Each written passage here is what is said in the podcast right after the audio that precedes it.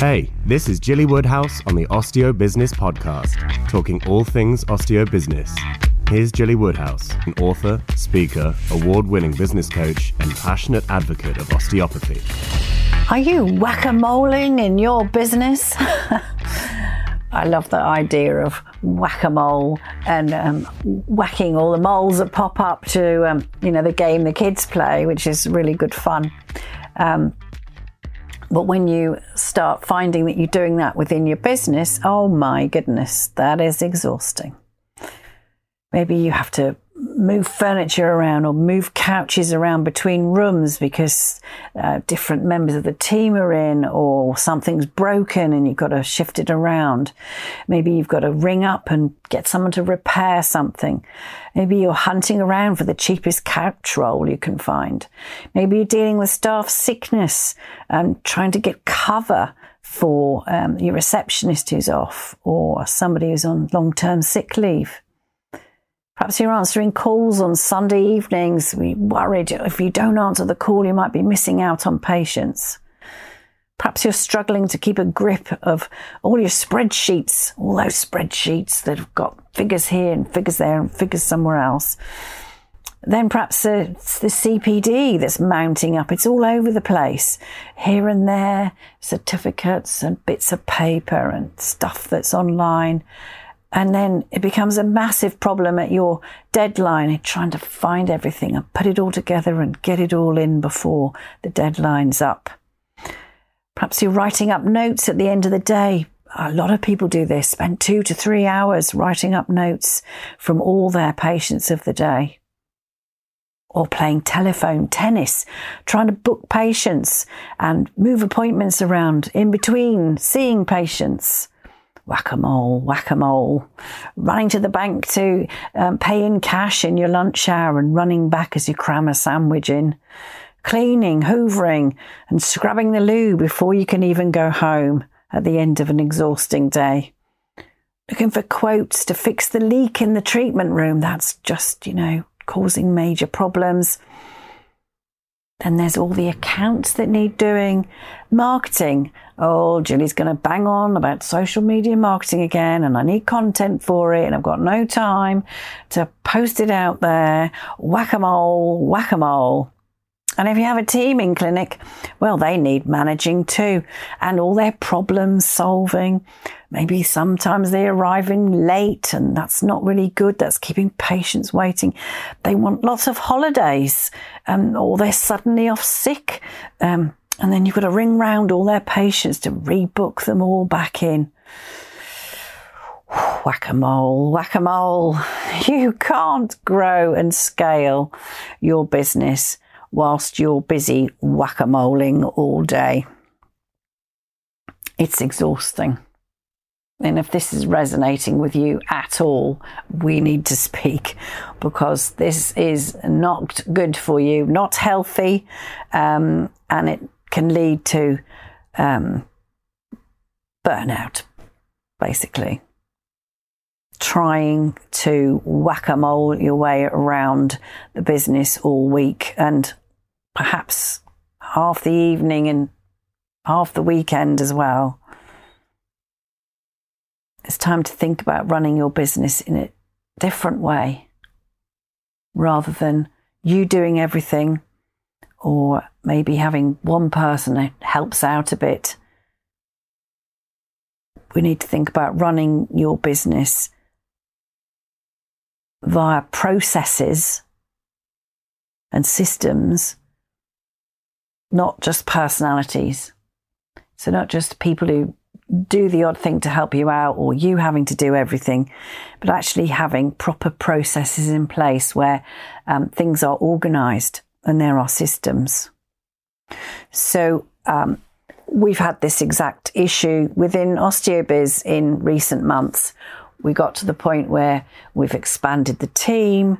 We are helping more clinics than ever before all across the world. And it's fantastic, but we hit a ceiling.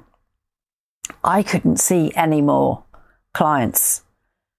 My diary was ram full. The team couldn't see any more people. They were busy, busy, busy. And then I'm asking them to do other stuff to sort of plan ahead and so on. And they're saying, well, I've got no time this week. I'm seeing so many clients. And um, it became apparent that something had to change. And um, of course, I invest in my own business coach because I think um, practice what you preach. and the more I learn, the more I can pass on to you. I always cherry pick all the best bits and I pass them on. So um, that's where my business has got to. Um, and so um, some months ago, began the process of reorganizing how we work and making ourselves much more efficient and getting a lot more processes in place so that I don't have to do everything. A lot of things are systemized. A lot of things will happen automatically, or someone will have a task list and they will get things done. So, in the case of a clinic, you might have a receptionist who takes on some more responsibility, or um, if you've got perhaps more than five, seven members of staff, you might be needing at least a part time practice manager who deals with all these things and takes them off your plate. But the point being, you cannot grow the business without you start getting much more systemized and organized and everything as streamlined as it possibly can be.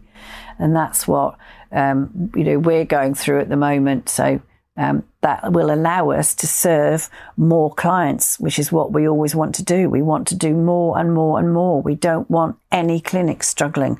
We don't want any practice owner um, working crazy hours, dealing with problems after problems after problems, whack a moling their way through the week, um, and having very little profit to show for it at the end of that.